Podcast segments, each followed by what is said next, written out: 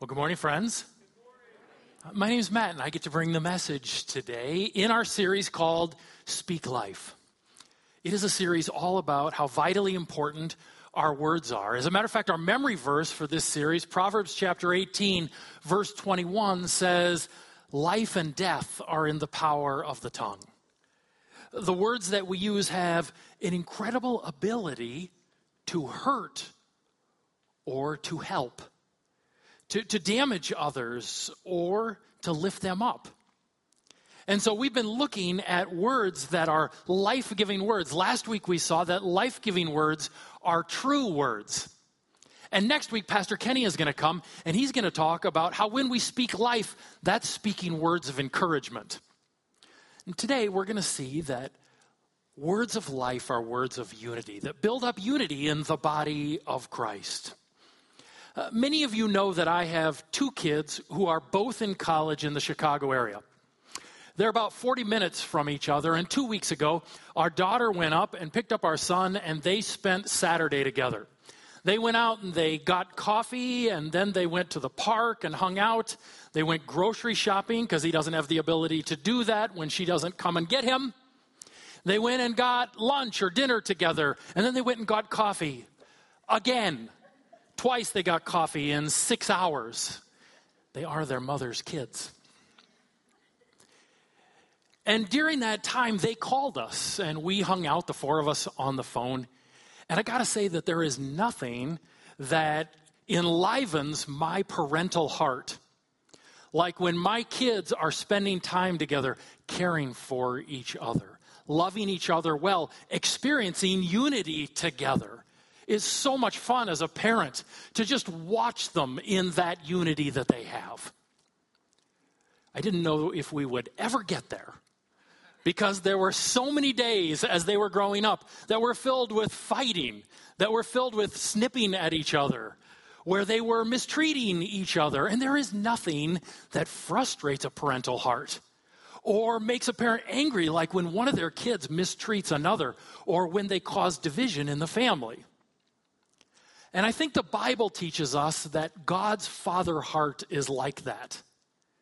That he absolutely loves it when his children are united, when they care for each other well, when they are one. And it deeply disturbs his heart, even makes him angry when his children mistreat each other, when they cause divisions within the family. Unity and oneness are so important to God that in Jesus' longest prayer, his primary prayer recorded in the Gospels that we see in John chapter 17, it is the primary subject of that prayer.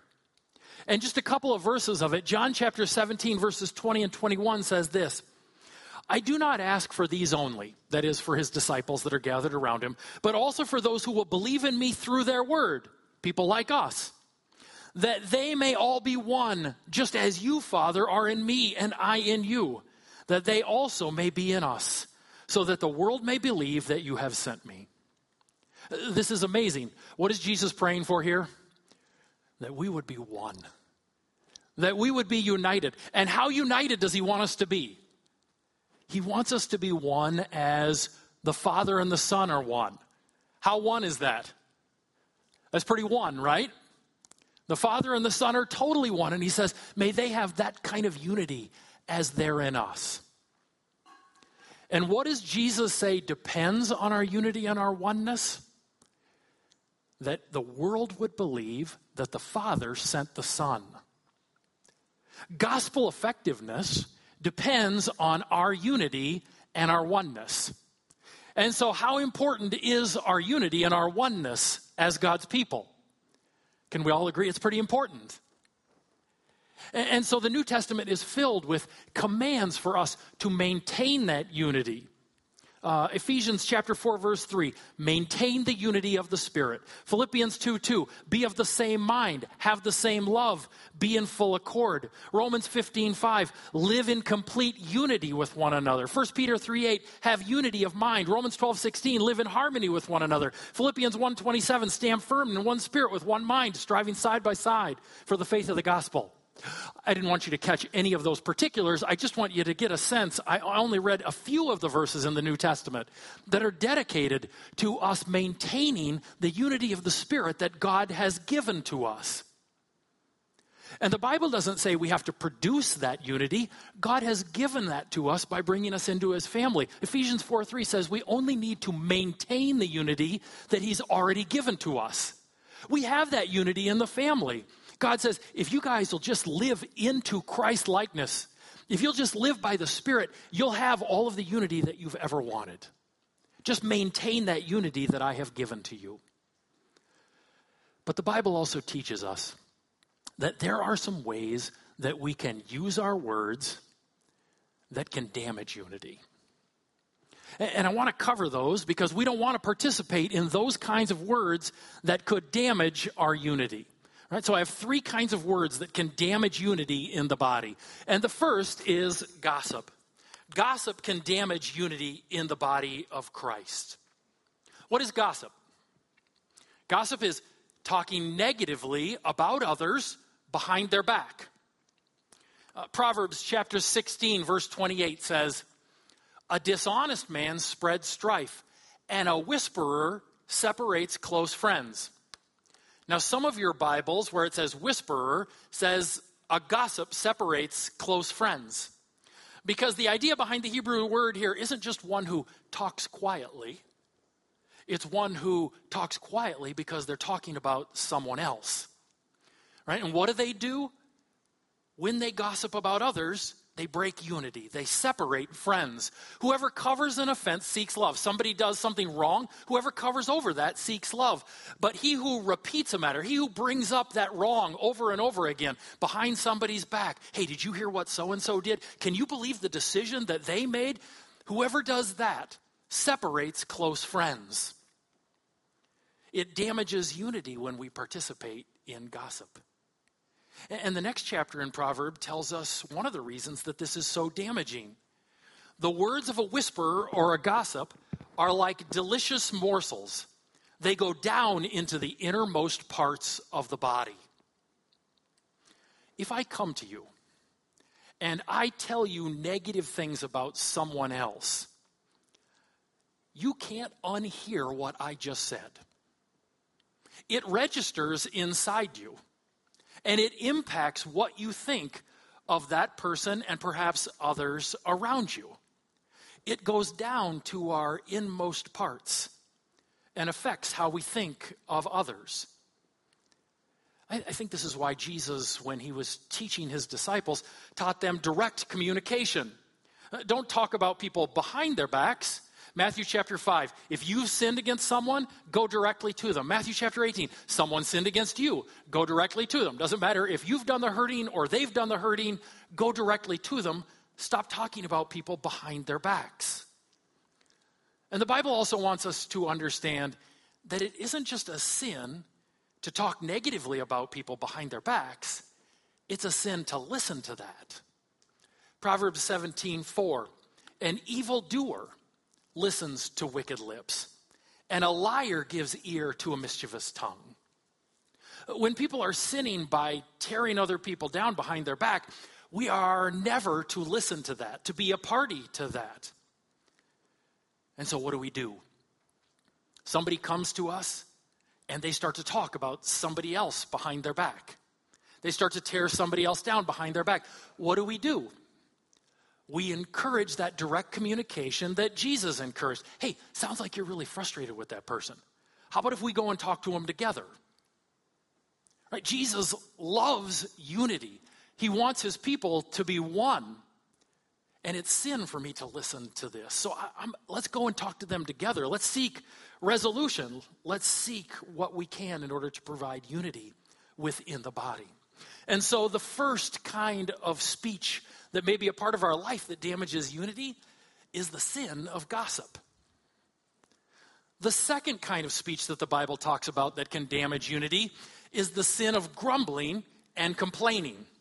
Grumbling and complaining is talked about all the time in the New Testament and in the Old Testament. And there is, of course, no greater example of what it is like to grumble than the people of Israel as God miraculously rescues them from Egypt and brings them to a promised land. They grumble all along the way. It is easier to find times when they didn't grumble, right? Because they are grumbling constantly as they move along the way. In Exodus chapter 14, they grumble because they're trapped by the Red Sea and the Egyptians are coming. In Exodus 15, they grumble because they're thirsty. In Exodus 16, they grumble because they're hungry. In Exodus 17, they grumble because they're thirsty again. Now, these are all legitimate needs, right? Hunger, thirst, not wanting to die at the hands of the Egyptians. The challenge is in the tone in which they handled it. Instead of prayerfully trusting in faith, they grumbled about God, they grumbled about their leaders, they grumbled about the decisions that had been made along the way. And of course, their grumbling and complaining only got worse as they wandered in the wilderness. In Numbers chapter 11, the Israelites grumble and complain about God's miracle food that He is sending them. Right? God is miraculously providing food for them as they wander through the wilderness, and they grumble and complain because it's not coming in enough flavors. Numbers 11 4, the rabble with them began to crave other food. And again, the Israelites started wailing and said, If only we had meat to eat. We remember the fish we ate in Egypt at no cost, and also the cucumbers, melons, leeks, onions, and garlic. But now we have lost our appetite. We never see anything but this manna. What are the Israelites saying here? God, we know you are providing miraculous food for us. But we are going to grumble and complain because we want food that'll make our breath stink. Right? We want onions, we want garlic, we want cucumbers. Remember when we had those things in Egypt along with slavery? Oh, if we could only go back to that time of slavery when they were working us literally to death. Do they really mean that? Probably not. But when we're grumbling or complaining, we'll say all kinds of crazy things. So God wants to end their grumbling and complaining. And so he sends a plague upon the people in order to discipline them, to say, guys, this has to stop. Does it stop? Uh, no, Numbers 14, that says Exodus 14, but it should say Numbers 14. The people are complaining because as they arrive at the promised land, they find out that there's armies that they're going to have to fight in order to take the promised land. And when they find out about these armies, we read in verse 2 and all the people of Israel grumbled against Moses and Aaron. The whole congregation said to them, Would that we had died in the land of Egypt, or would that we had died in the wilderness. Again, they're, they're grumbling and complaining about Moses and Aaron and the decisions that they've made as leaders, and they're damaging the unity of God's people. And so, how does God respond? He says, I'm not going to let any of this grumbling people into the promised land. I'm starting over with an entirely new generation because I, I want to be free of this grumbling and complaining. Well, certainly they learned their lesson from that discipline, right? Yeah, you know better, don't you? Numbers chapter 16. A group of the Levites said, We can't stand how much power is localized in Aaron and Moses. We want there to be more shared power. We want to say in how these things are going on. And they grumble and they complain against God and they grumble and complain against Moses and Aaron. And God says, more grumbling and complaining. And He literally, as you read number 16, opens up the earth and swallows those who are grumbling and complaining. And how did the Israelites react to that? They grumbled and complained about the discipline that God sent. And so God disciplines them for grumbling and complaining about his discipline and sends a plague upon them because he's like, guys, you guys, we can't grumble and complain. That is the way of the world. And you are my people. When Israel would grumble, they would speak according to the way of the world rather than the way of God, right? There's, there's the way the world speaks and the way that God speaks. And grumbling and complaining is the way of the world. And God says, I can't have that among my people. And grumbling and complaining is still the way of the world today, isn't it? It is our society's pastime. A few years ago, I was reading some complaints that came into the U.S. Forest Service about trails in the national parks people wrote complaints like this trails need to be wider so people can walk while holding hands. There are too many bugs and spiders and spider webs along the trails. Pave the trails so that they can be plowed of snow in the winter. Chairlifts are needed to be in some places so that we can get to the views without having to hike to them. And my favorite, the places where trails do not exist are not well marked. Now, I'm sure that some of these complaints are jokes. I'm hoping that some of these are jokes, right? But grumbling and complaining is the way of the world and it's the way of our society. We grumble about food if it's not exactly the way we want it. We grumble about our boss. We grumble about work. We complain about politics, no matter what politician wins. We grumble and complain about our schools, about our teachers. I, I could go on like this forever, right? Because grumbling and complaining is the way of the world. And if grumbling and complaining enters into the church, then the church's witness is damaged and unity is damaged. Those things go together. And so when the church becomes a place where people are like, well, I, I, don't like how long the grass has gotten, or I don't like the way that person runs their ministry, or I don't like that kind of music, or I don't like, I don't like, I don't like. When church becomes a place of grumbling and complaining, unity is damaged and witness is damaged. And so God says, I don't want that way of the world, the way of grumbling and complaining, entering into the way of my people.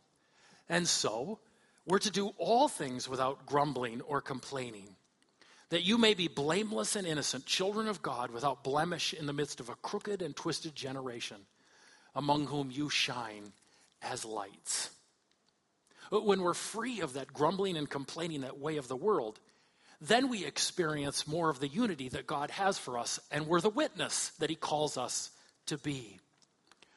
So, so, what are the kinds of words that damage the unity that God's heart desires for us? Words of gossip, words of grumbling, and finally, words of quarreling or arguing, particularly quarreling or arguing about non essential matters. The Bible has warning after warning for us as God's people about quarreling or arguing about non essential matters. Places like 2 Timothy 2, Titus 3, Romans 14 warn us about arguing and quarreling about things that are non essential. Now, let me take a moment in order to explain what I mean by non essential. Let's start with the essentials. There are things about which Scripture is perfectly clear. The clear teaching of Scripture, I would like to represent in a diagram with this black box. Should you kill someone who's innocent? No, you should not. That's murder. The Bible's pretty clear about that. Should you commit adultery? No, you should not. The Bible's pretty clear about that. Should you use your words to tear somebody else down behind their back? No, you should not. The Bible's pretty clear about that. Should you dedicate time out of your life in order to worship God? Absolutely. The Bible is pretty clear about that. But there are other areas in life about which the Scripture is perhaps unclear or they're unmentioned altogether in the Scripture. Let's represent that within this diagram by the larger gray box. There are all kinds of things that go in this gray box that are unclear in Scripture or unmentioned in Scripture, but about which we all have opinions and thoughts. I wrote down a few examples. The Bible doesn't say anything about school choices or how best to school children, and yet there are many opinions in here among parents about the best way to school children. The Bible may not be clear, no, the Bible is not clear, about where there is to be a line drawn about which movies are okay to watch and which movies are not okay to watch. And yet there are all kinds of different opinions in this room about that. The Bible doesn't say anything about what you are to call your backside. And yet, one family's go to word is offensive to another family. The Bible tells us that we are not to be drunk. And yet, there are different opinions in this room about whether or not Christians should participate in alcohol at all. The Bible tells us that we are to use our resources for kingdom good. And yet, there would be all kinds of different opinions in this room about how much you can own before you are wasting God's resources. The Bible doesn't address how a believer is to dress when they worship together. The Bible doesn't address what kinds of musical styles we are to use. And on and on and on, I could go forever, couldn't I? because there are all kinds of issues about which the scripture doesn't speak clearly or things that are, aren't mentioned altogether. Those are gray box areas. Now, the gray box areas were different 2,000 years ago when the New Testament was being written. What kinds of gray box issues were they dealing with then? They were dealing with issues like should we eat meat sacrificed to idols? Uh, should we continue to participate in Jewish holy days or the Sabbath? Should we eat according to the Old Testament dietary laws? Th- these are some of those matters of the gray box that they dealt with 2,000 years ago. And one of the most important chapters in the scripture about how we are to handle these gray box areas is Romans chapter 14. Romans 14 has all kinds of principles. I won't be able to cover them all this morning about how we are to interact with each other about these non essentials, these gray box areas. Romans 14:1 says, "As for the one who is weak in faith, welcome him, but not to quarrel over opinions." Some of your Bibles have the word disputable matters instead of opinions. These are the non-essential areas, the areas where we might have some different views on these things. And one of the things that Romans 14 teaches us about these non essentials that is so very important is that in the non essential areas, in the gray box areas, we're always to seek to do what honors God the most. I don't hold my opinions in non essential areas simply because my family held those opinions, or because my friends hold those opinions, or because it fits my desires the most. I, don't hold the, my opinions or act in these gray box areas because it's what's most lucrative or most comfortable or because it fits with my politics. I hold my opinions on these gray box issues because through prayerful examination and careful consideration, I've come to the conclusion that it's what honors God the most. And one of the things we see in Romans 14 is that on a particular issue, you may prayerfully examine and consider what honors God the most and come to one conclusion, and I may prayerfully consider what honors God the most and come to a different conclusion, and we can both be right in those different decisions if our motive is honoring the Lord in those areas. In gray box areas, we can come to different conclusions in areas and both be right if our motive is honoring the Lord in those areas. So, so you may come to a conclusion about how best to school your kids for the honor of the Lord. And I may come to a different conclusion about that. And we can both be right within our settings as long as our motivation is honoring the Lord. Now, I want to be clear that is absolutely not the case in black box areas, is it? One person cannot honor the Lord by being faithful to their wife, and another person honor the Lord by committing adultery. That's not the way the black box areas work.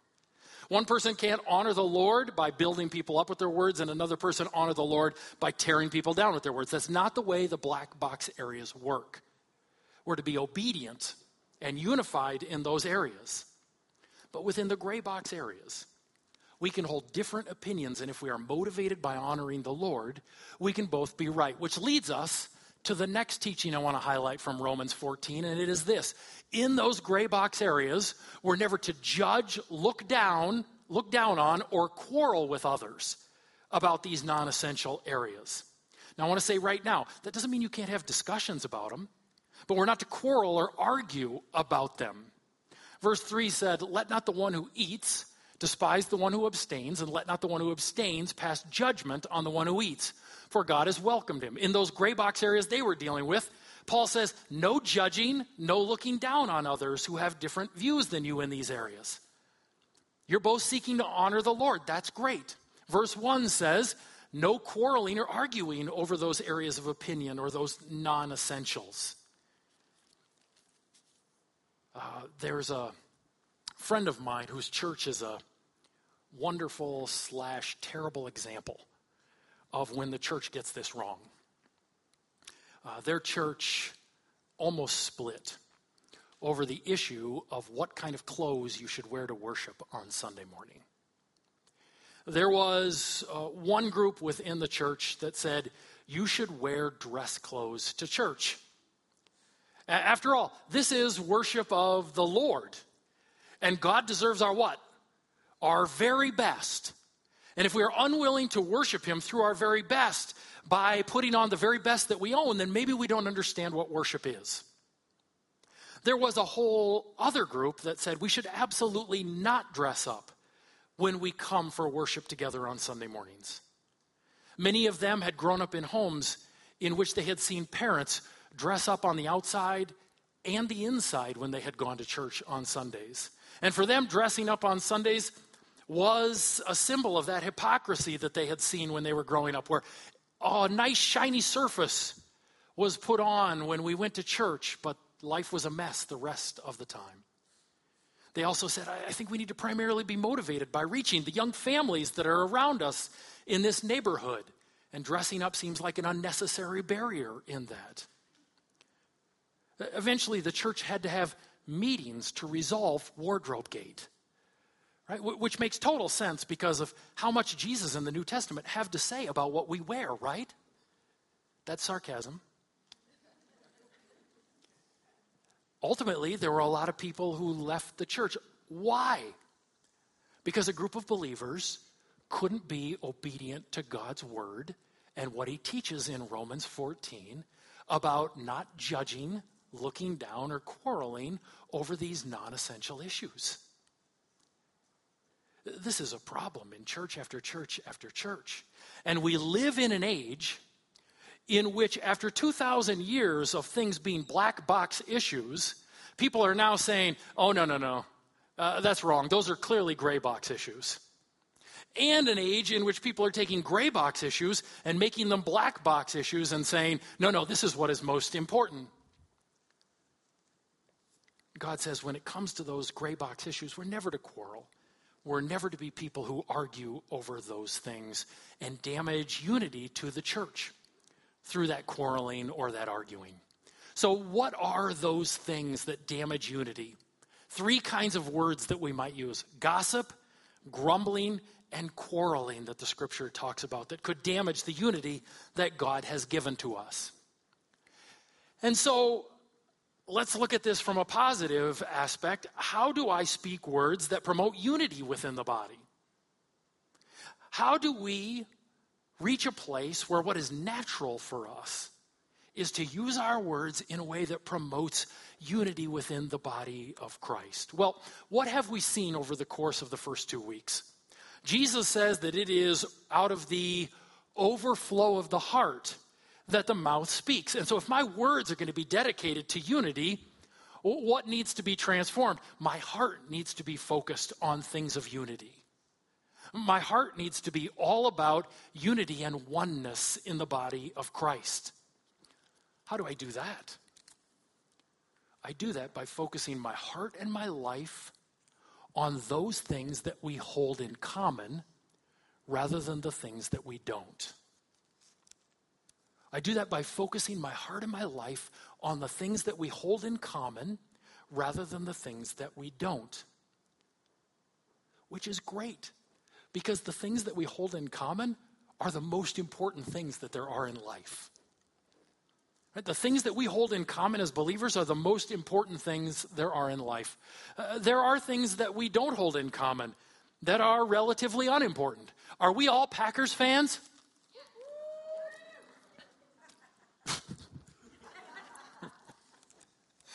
Vikings fans have just been beaten down so much. They're not they're not even going to Yeah, sure, fine. Whatever.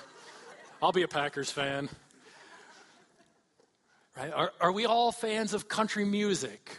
Are, are we all going to vote for the same people? Are we all going to school our kids in the same ways? There's all kinds of things that we don't have common ground about. Lesser things. And if those lesser things that we don't have common ground about become the focus of our heart and our life, then we won't have unity as a body and we won't speak words of unity. But God has given us unity and oneness about the most important things there are in the world. What are those things? Well, let me give you the two most important things that there are in the world. One, we have unity around a common leader. the focus of our life is a common leader. Jesus and following after Jesus in every aspect of our life is what unifies us. Everything in us is dedicated to Him and doing what He would call us to do. And when we recognize that common leader, there is unity. There was a, a psychology study at the University of Columbia several years ago. And this group of psychology students gave a survey to the University of Columbia Orchestra. And they asked members of the University of Columbia Orchestra to use single words to describe other members of the orchestra, other sections of the orchestra. And when they did that, here are the words that came up about the different sections of the orchestra percussionists. Any percussionists in here? Uh, they were viewed by their fellow orchestra members as insensitive, unintelligent, and hard of hearing. String players, any string players? They were seen as arrogant, stuffy, and unathletic. Brass players were seen as loud and bullheaded. Woodwind players were seen as meticulous but egotistical. Then the study took an interesting twist. It asked, how can these people who think these things about each other and who ultimately are such very different people come together and create such beautiful music when the Columbia University Orchestra plays? And, the answer that they came to is because when they come together, they all subject themselves to a common leader. The first leader is, of course, the music. They don't just play whatever they want. But even within the framework of the music, they don't play it with whatever flourishes they want. They all submit themselves to who? To the director. They all submit themselves to that common leader.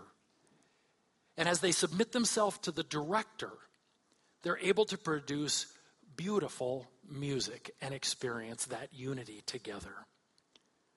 That's God's call to us. We, we are such very different people from different backgrounds with all kinds of different opinions about matters that are lesser matters. But God says we can have genuine unity if we submit ourselves fully to the common leader. And He is what matters most in our life. Romans 15, 5 says, May the God of endurance and encouragement grant you to live in such harmony with one another in accord with Christ Jesus. We can only have unity and oneness when it is in the pursuit of Christ Jesus, when we are in accord with Christ Jesus. If other matters of life move to prominence in our heart and in our minds, then there'll be no unity. But if those other matters fade into the background and Christ is the one thing that is all consuming and all important to us, then we can have the unity that God so desperately desires. And so we focus our life on our common leader. And out of that, the second most important thing there is in life, we focus our life around our common mission. Jesus has called us to a common mission. No matter where we live, no matter what our job is, no matter what we do, he said, You guys, I've called you all to make disciples. That is your life mission. Philippians 1:27 said, standing firm in one spirit with one mind, striving side by side for the faith of the gospel. It's only when we're striving side by side for the faith of the gospel participating in that common mission together that we can fully experience the unity that God has for us. Uh, when I played football, I played football with guys who were so very different. There were guys who were nerds and never got anything but A's, and other guys who struggled to spell their own names. There were guys who were super popular and other guys that nobody wanted to be around. And yet, when we were all out there on the field, there was this tremendous unity. I had people hug me on the football field who wouldn't have walked across the room to spit on me at any other time. Because we all had this common mission when we were out there. Right? This common desire and mission to win those games. And Jesus has given us that common mission, a far greater common mission, and said, You guys, go and make disciples reach Scott County with the gospel of Jesus Christ. And it is only when that is our focus Not, well, I wish this were different or I wish that were different. When we become internally focused, there's disputing. When we are externally focused and driven by our mission, then there is unity because God has given us that great mission to bring us together. I love the way Dietrich Bonhoeffer, before he was executed by the Nazis, uh, put it in his book, Life Together.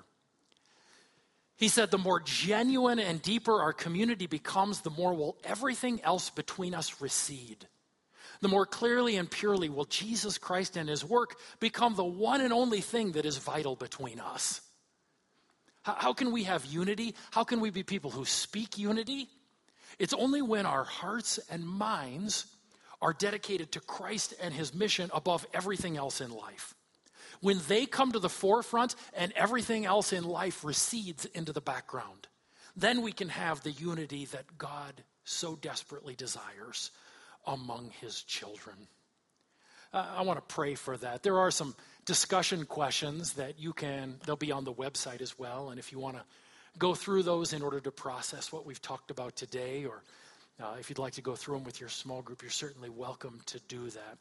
Uh, but let me pray for us and for God's unity to be seen among his people here. Father, we thank you for the way that you've made that unity with us. We recognize we don't have to produce that unity, we simply have to maintain the unity that you have given to us as your children. And so, Lord, we ask that you would bring us together around the great common leader that we have, God Almighty, our Lord Jesus Christ, that you'd bring us together around the common mission that we have to make disciples. And that those other things that we don't hold in common would fade so very far deep into the background. Lord, we, we love you and we look forward to praising your name right now uh, and lifting you up because you are that great common leader in our lives. In Jesus' name we pray. Amen.